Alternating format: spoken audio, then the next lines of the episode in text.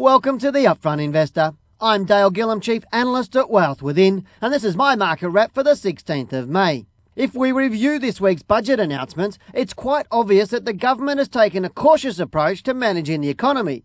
And in my opinion, I don't believe it adequately addresses the issues needed to curb inflation. Given this, the prospect that interest rates will fall in the coming year is very slim. Instead, I think we'll see interest rates rise. As a society, we have been borrowing to excess for years without considering the consequences, and many are now paying the price. There is an old saying that cash is king, and in times such as now, I would strongly recommend to people who are highly leveraged to start using extra cash they receive in future from this week's budget announcements to dramatically reduce their negative debt. For those who are already cashed up, the next year or two will present some great opportunities in both the share and property market. So what can we expect in the market? The probability that the four-year low occurred on the All Ordinaries Index on the 17th of March is now very high, which if correct means we can expect the current bull market to rise for at least six to eight months.